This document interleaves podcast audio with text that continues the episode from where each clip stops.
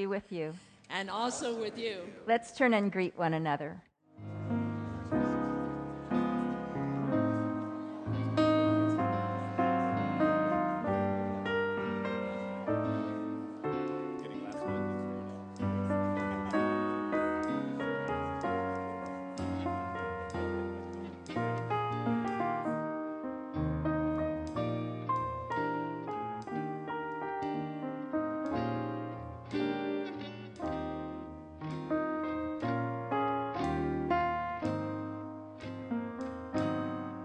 We welcome you to Laguna Presbyterian Church on this third Sunday of Advent, and especially if you're visiting with us today, we're delighted that you are here. There is on each one of the pews a friendship pad. It's a black folder, and it's near the center aisle. We'd love to have you take it and fill it out and let us know you're here with us, and then pass it down the row so other people can do that too. Today, out on the patio, instead of donuts, our students are selling baked goods to uh, benefit their trip to Molokai over spring break, their mission trip. So you'll find those out there today after the service. Lots of good stuff. Also, at the end of the second service, at 11:30 this morning, there is a group that is going to spend about 45 minutes quietly meditating on, on Scripture. They will be up in Hills Hall, which is right above the Rose Garden, and everybody is welcome to join them if you'd like a little quiet in this season. Today the, uh, is the last day to sign up to give a poinsettia for being up here for the Christmas season. You can sign up for those out on the patio and say who you'd like to dedicate it to or who you'd like to remember with it. And we're also taking some collections for Bethlehem Village that we set up for the children at Christmas time. You can find some cards out there asking you to bring olives or olive oil or various things that they need to make that feel like a, a bit of a touching and sensing experience. Next Sunday morning, in both services, our service will be the children's musical. And in addition to the children's musical, this year we will have a short family sermon and not a long grown up sermon. So you might really like that. You might find out how, much you like short family sermons. It's going to be a great day. The kids are going to have quite a lot of uh, fun stuff in that musical. It's really exciting. And Christmas Eve, you notice we have a, again a 2 o'clock, a 4 o'clock, a 7, and a 9 o'clock service. Steve will be preaching the 2 o'clock and the 4 o'clock services, and Gareth will be preaching the 7 and the 9. And if you would like to invite somebody to attend that with you, there are some cards that are still at each one of the entrances. You can take that and invite somebody to come with you. This week, Elaine Robinson passed into the presence of the Lord on Monday, and her service is going to be on January 5th at 2 in the afternoon. Gareth. Actually, it's a short sermon by a long pastor, okay?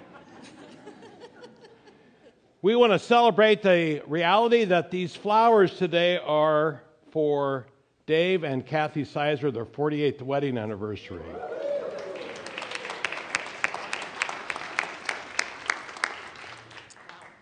And if you look on the back of your connections, you will see a, a little measurement thermostat or whatever you'd like to call it of where we're at with our budget for the end of the year, you can see uh, we're not quite there yet. And uh, we would like to end the year with great tidings of good joy or good tidings of great joy. And so uh, we know that you have a lot of goodwill for this congregation, and uh, we know that you'd like to make up that gap. So if uh, God puts that on your heart, pull out your checkbook and do it. Steve? I'll make up for it today with a very long sermon, so let's pray. Lord God Almighty, King of glory and love eternal, you are worthy at all times to receive adoration, praise, and blessing. We praise you now for sending your Son, our Savior, Jesus Christ for whom our hearts wait, and to whom, with you and the Holy Spirit, one God, be honor now and forever. Lord, send the living waters of your Holy Spirit this morning to revive us, to enliven us, to bring forth new life within us. Through Emmanuel, God with us, we pray. Amen. On this third Sunday, we light these candles as a symbol of God's love for us and of our love for one another. Church, the Lord rejoices over us with gladness, and He renews us in His love. And so this morning we sing, Come, light our hearts. For you,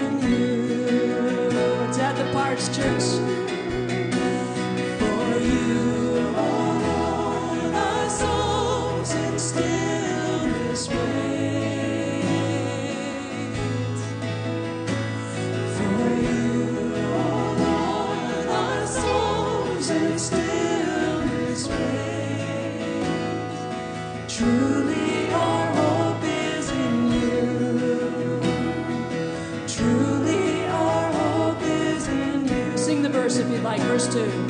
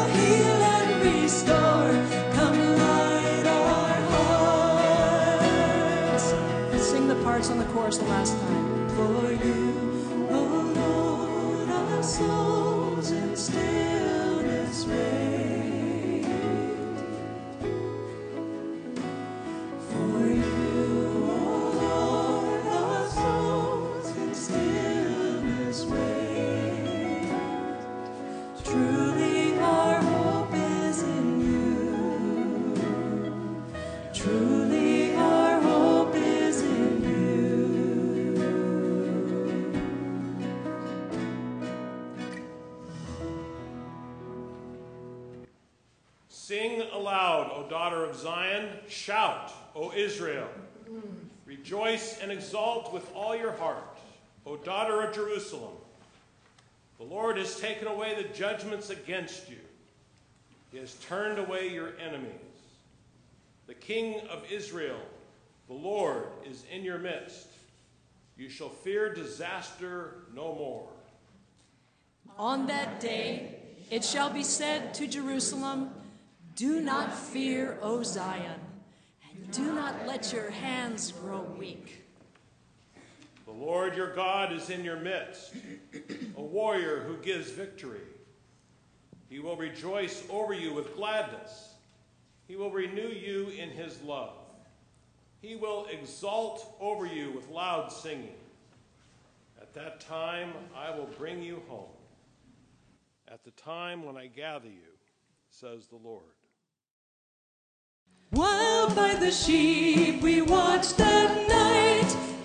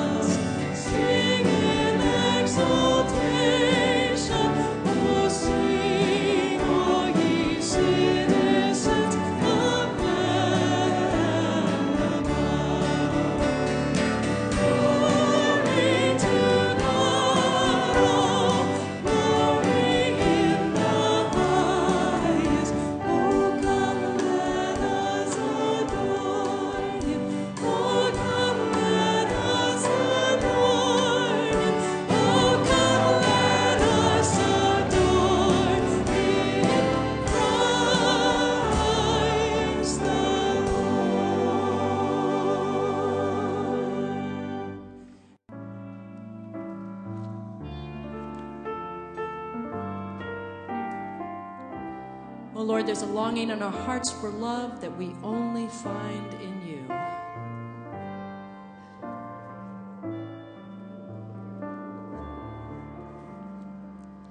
There is a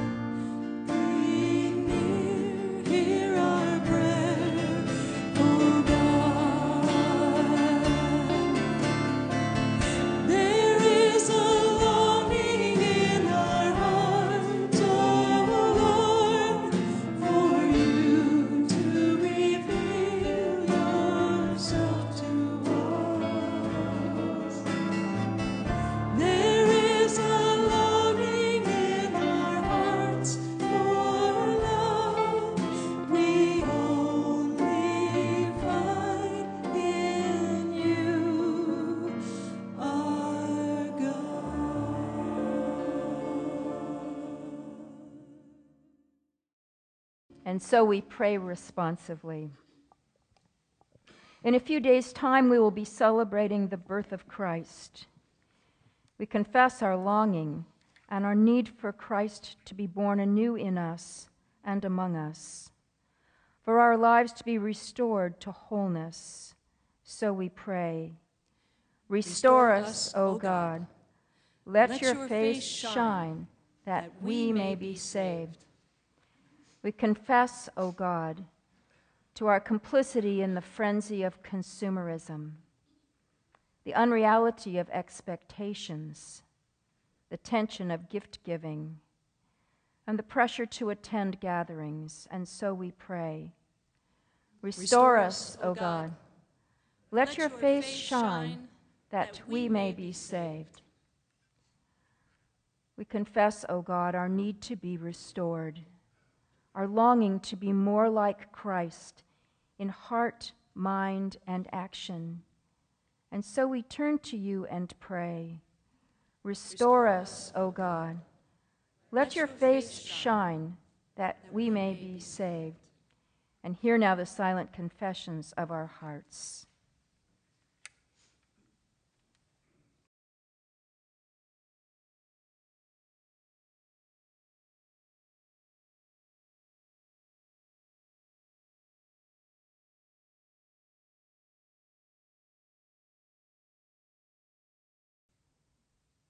For we pray through Christ, the coming one. Amen. You will say in that day, I will give thanks to you, O Lord. For though you were angry with me, your anger turned away, and you comforted me. Behold, the Advent God, Emmanuel, comes among us, setting us free to love and serve. Thanks, thanks be, be to God. God. Amen. Amen.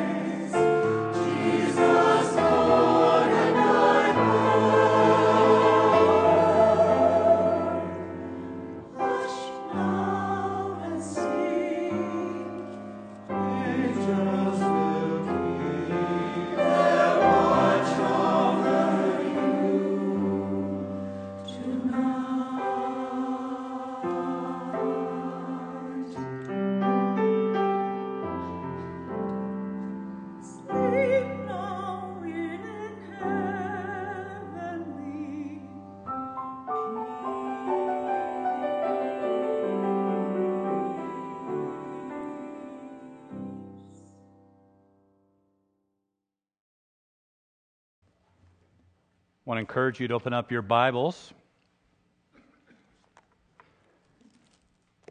to the book of Zephaniah in the Old Testament. A book I've never preached on before. First for everything. So, the book of Zephaniah, you'll find it on page 877 in the Old Testament portion of your Pew Bible book was probably written sometime between 600 and 650 BC. Be reading from chapter 3, verse 14 through 20. Hear God's word to you and allow these words to bring you joy and hope and comfort this morning. Hear God's word. Sing aloud, O daughter of Zion. Shout, O Israel. Rejoice and exult with all your heart, O daughter Jerusalem.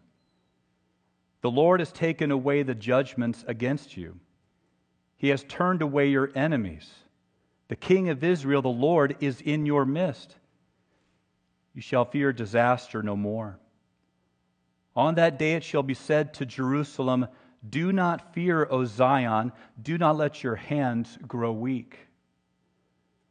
The Lord your God is in your midst, a warrior who gives victory. He will rejoice over you with gladness. He will renew you in his love. He will exult over you with loud singing, as on a day of festival. I will remove disaster from you, so that you will not bear reproach for it. I will deal with all your oppressors at that time, and I will save the lame and gather the outcast, and I will change their shame into praise and renown in all the earth. At that time, I will bring you home. At the time when I gather you, for I will make you renowned and praised among all the peoples of the earth. When I restore your fortunes before your very eyes, says the Lord.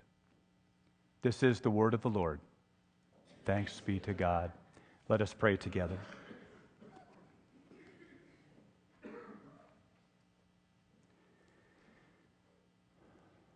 O God, our beginning and end, by whose command time runs its course, bless our impatience, perfect our faith, and while we await the fulfillment of your promises, grant us hope in your word. We ask this in Jesus' name. Amen. Several weeks ago, I was taking a walk up a hill on a neighboring street.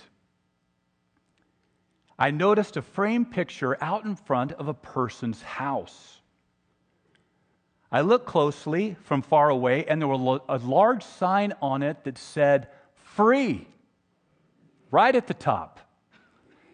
And like you, I've seen a ton of items out in front of people's homes with free signs attached, but rarely have I seen a framed picture out in front of someone's house that says free at the top. Now, as I got closer, I could see the picture was much larger than I had thought before. It was about chest high and it was about this wide. And the closer I got, the more I noticed it wasn't a picture or a portrait or a beautiful scene of the ocean or of the mountains or of a desert. Rather, there were words and sentences, all of different fonts and sizes. And now I'm getting interested. I slowed down and I started to read these, these phrases. They were all motivational sayings. Some that I had seen before, some I had heard before, some I had never heard before. Would you like to hear some of them?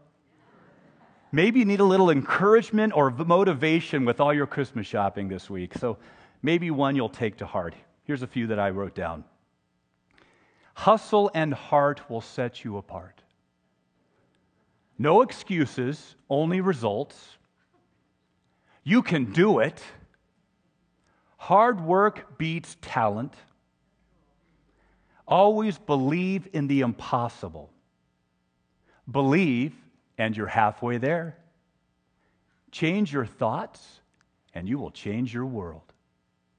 You miss 100% of the shots that you don't take. The future depends on what you do today. Don't look back. You're not going that way. And my favorite, you're not here to be average. You're here to be awesome. I think I'm going to make that my credo from now on. Steve, you're not here to be average. You are here to be awesome. Amen.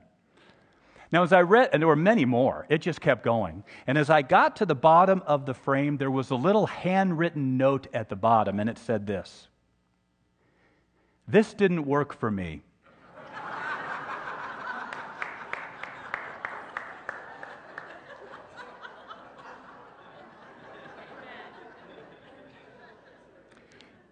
this is the whole line. This didn't work for me. You can have it.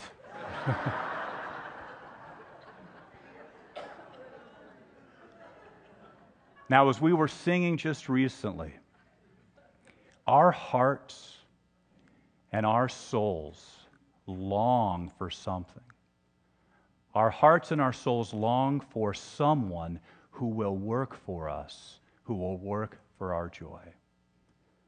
That sign, it stayed out there for days. there were no takers until trash pickup the following Wednesday. And every time I walked by that sign for the days to come, I thought of all the things that waste management must come across that evidently didn't work for the owner. I thought of all the how to books, get rich books, and diet books that promised a whole new life. Exercise machines. You ever seen exercise machines just sitting out there? That promised a tight and fit body. Blenders and food processors that promised health and vitality. Mattresses that promised a good night's sleep. What you wouldn't do for a good night's sleep desks and computers that promised efficiency and connectedness with others, and dining room tables that promised family get togethers. And most recently, I know you've seen them, all those candidate signs that made unattainable promises of a restored city, state, nation, and world. The day after the election, I saw tons of them just filling trash bins. Now, all of these items on the roadside with the owner in so many words saying, This didn't work for me. You can have it. I remember reading in N.T. Wright's book, How God Became King. He shared about the United Kingdom that each time a vote is taken for the next prime minister, there are such high expectations in that country.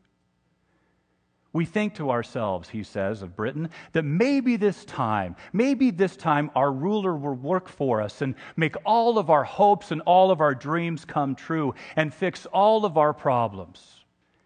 And then he says, inevitably, after six months, the nation feels let down. We find out that ruler is merely human, just like the rest of us. Our hearts and our souls, he said, were made for so much more.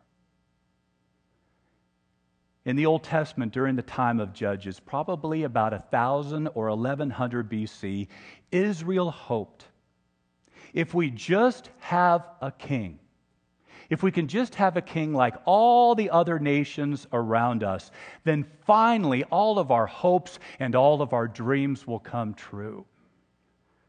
And Samuel was the prophet and leader of Israel at the time. And we can tell in the passage that Samuel took it personally. He took it negatively, didn't he? Well, what does that say about me if they'd rather have a king? And God said to Samuel this quote, They have not rejected you, Samuel, but they have rejected me. They have rejected me from being king over them. So, Samuel, give the people what they want. God, in His mercy and His grace, still made a covenant with Israel along with their king. This is what God said at that. If you will fear the Lord and serve Him, and heed His voice, and not rebel against the commandment of the Lord, and if both you as Israel and the king who reigns over you will follow the Lord your God, then it will go well with you. But, notice there's always a but in these prophecies. But, if you will not heed the voice of the Lord, but rebel against the commandments of the Lord, then the hand of the Lord will be against you. In other words, who or what will you trust is working for you, is working for your joy? If we read along, there was King Saul. By the way, that didn't go very well. There was King David, and we know that story. That didn't go too well either. And then there was King Solomon that started out so well, and it didn't finish so well. And then the kingdom of Israel, as a result, was divided. With Israel to the north and Judah with Jerusalem in her to the south. And if you keep reading along in the Old Testament, there was king after king after king after king, and some of them were good. Let me rephrase that very few of them were good, and they even had their flaws. But most of them we read were evil. It reminded me of that quote Power tends to corrupt, and absolute power corrupts absolutely. And so, as we read along, there was pride and arrogance and corruption, murder, adultery, the exploitation of the poor and the weak, trusting other nations for their security, the desecration of the temple, and last but not least, the worship of idols would all lead to breaking that covenant with God. In so many words, the people and the rulers were saying, This God Yahweh doesn't work for me. You can have him. The impending judgment of God, warned by the prophets, was no longer a threat, it would now be a reality. And in 587 BC, the Babylonians would lay siege to Jerusalem. They would tear down her walls, destroy the temple, and take countless into exile. If you were one who was living in Judah or in Israel at the time, you would have thought this was unimaginable. How in the world could this happen to us? We are the chosen people of God. My son was coming home for Thanksgiving break, and when the train pulled up at San Juan, he got out of the train, he got into our car, and he said, Dad, I have this very important book report due after Thanksgiving. I said, Well, what's the book? He said, It's a book by Walter Brueggemann. Do you ever hear of Walter Brueggemann? And I said, Well, I want to tell you something. I meet with Walter once a year. We have coffee together and we talk. And finally, at once, my son looked at me like I knew a rock star.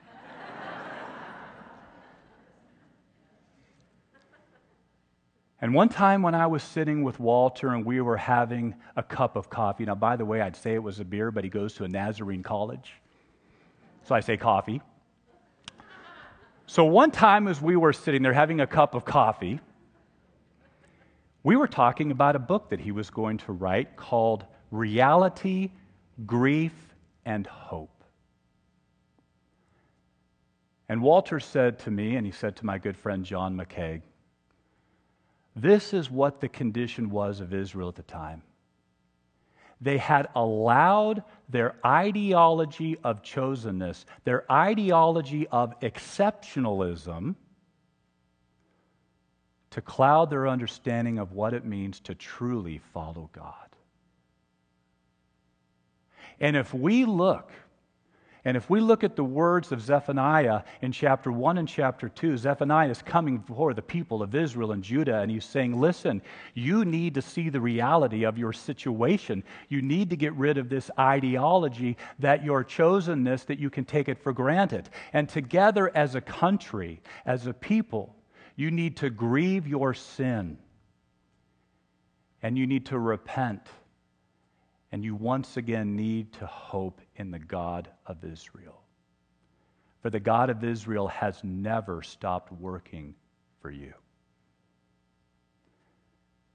It's clear to Zephaniah that Judah will go through the crucible of Babylonian captivity. And yet, by vision, Zephaniah is telling us he can see the Israelites, the Judeans, to come out on the other side. They will come back home one day. And his desire for the people of God is to presently, at this time, before the captivity, before the invasion, to take hope in this God who will be with you in this time of crucible.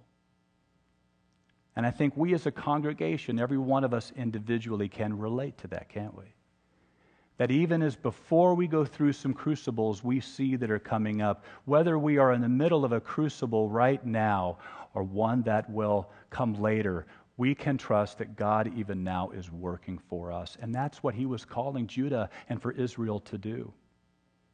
God has never stopped working for their good and their joy, even through crucibles. And what does Zephaniah do? In chapter 3, he puts the hope out before them. He says, For the true king of Israel will soon be in your midst before your very eyes. Who could Zephaniah be speaking of? There is no mere human king that could make the kind of claims that are made in chapter 3. A king who will take away our judgment and forgive us, who will deliver us from our enemies, our oppressors who will take away our fears and restore our strength, who will rejoice and delight over us with gladness, who will renew us and quiet us in his love, who will sing over us as on a day of festival who will bear our burdens upon his own back, who will save the lame, the outcast, the exile, who will bring us home and gather us together, causing us to gather shoulder to shoulder with people from other nations who trust God and who will rejoice and sing to the Lord God Almighty, this King who will restore our fortune, our joy before our very eyes. These are not the promises of a mere human king. This can only be the work of the true king of Israel, the Messiah, the anointed one, the one who comes to us this Advent season, Christ our Lord. Christ our Lord is the one who was promised to be with us, to be near us, to indwell us by his Spirit, to be in our midst the one who rejoices over us with singing and celebration that we are his children. Like Michelangelo at the Sistine chapter, Chapel, standing back and rejoicing over with tears at the creation and the work that he has made, so the true King of Israel, standing back and rejoicing over us of the good work that he has done to bring us home as his children. He does this with song and celebration. This is the kind of God and King that we look forward to this Advent season. We can say of all else, this didn't work for me. For we have a God in Jesus Christ who is always and ever working for us in our joy. And we can have him, we do have him as our Lord, our God, our Savior, and our King. As Isaiah says, from ages past, no one has heard, no ear has perceived, no eye has seen any God besides you who works for those who wait for him. Jeremiah said that God says, I will make an everlasting covenant with them, never to draw back from doing good to them. And I will put the fear of me in their hearts so they will not turn from me. I will rejoice in doing good to them. And I will plant them in this land in faithfulness with all of my heart and all of my soul.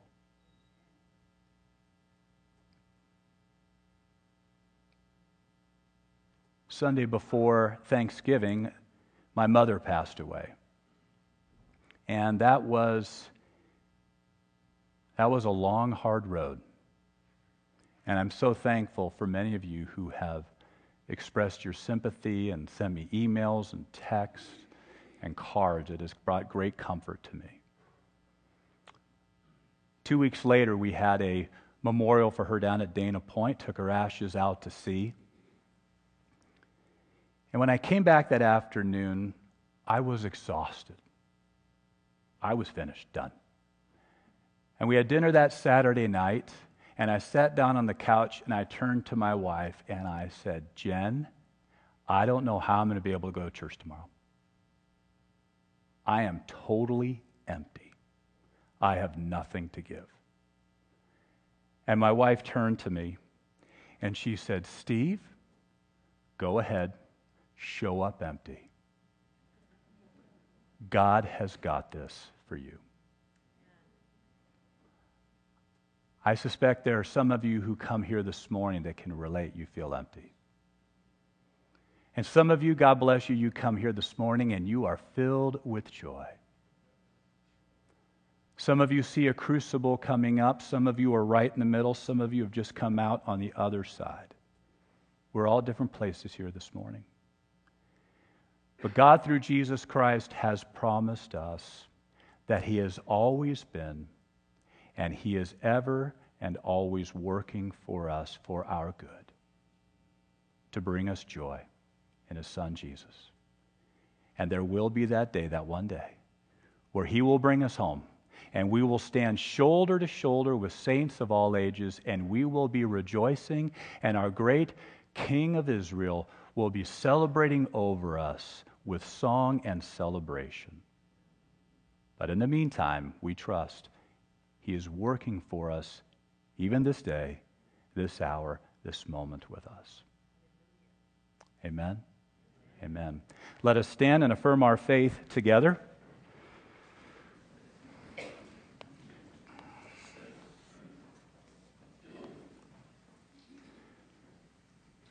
Surely God is my salvation. I will trust and will not be afraid. For the Lord God is my strength and my might. He has become my salvation. Rejoice in the Lord always. Again, I will say, rejoice. Let your gentleness be known to everyone. The Lord is near. Do not worry about anything, but in everything by prayer and supplication with thanksgiving, let your requests be made known to God. And the peace of God, which surpasses all understanding, will guard your hearts and our minds in Christ Jesus. Thanks be to God. Amen. Please be seated.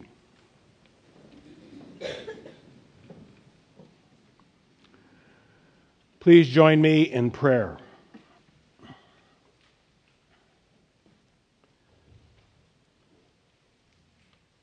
Oh Lord, some of us here today are showing up empty. We wonder where you are and what you're going to do. Our minds are full, our hearts are full of the tough things that we are enduring, our losses, our pain, our fears. We do hope that you will and are working for us even while we despair.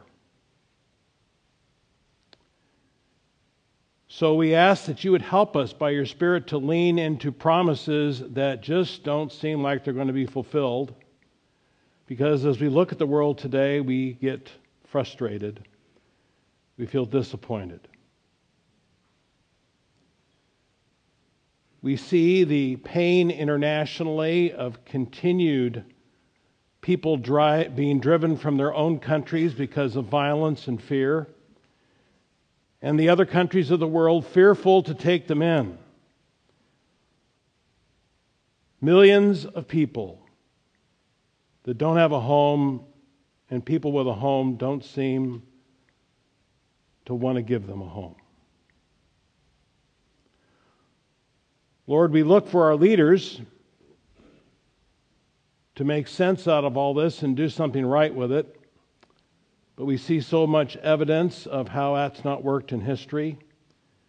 Our expectations are high, but the reality is what comes out of decisions is often so frustrating.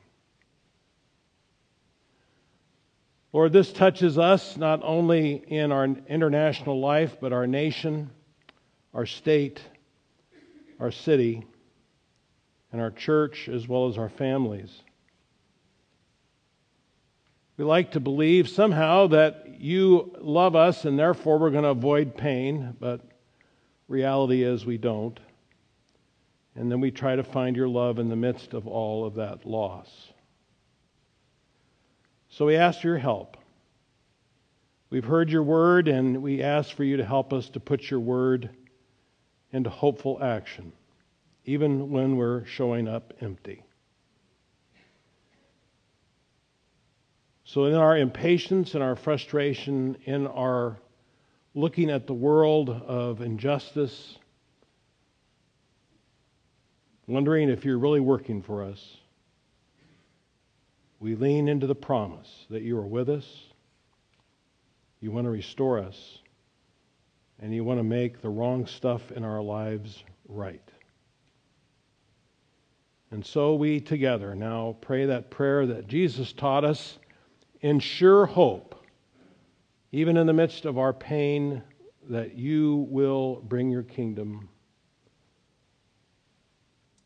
Our Father, who art in heaven, hallowed be thy name. Thy kingdom come, thy will be done, on earth as it is in heaven. Give us this day our daily bread, and forgive us our debts as we forgive our debtors. And lead us not into temptation, but deliver us from evil. For thine is the kingdom, and the power, and the glory forever. Amen. And as God has put upon your hearts to be a person or to be a family of generosity, may this be a day of, even though you might feel empty, of letting that sense of God's presence overflow in generous giving. Let us give together.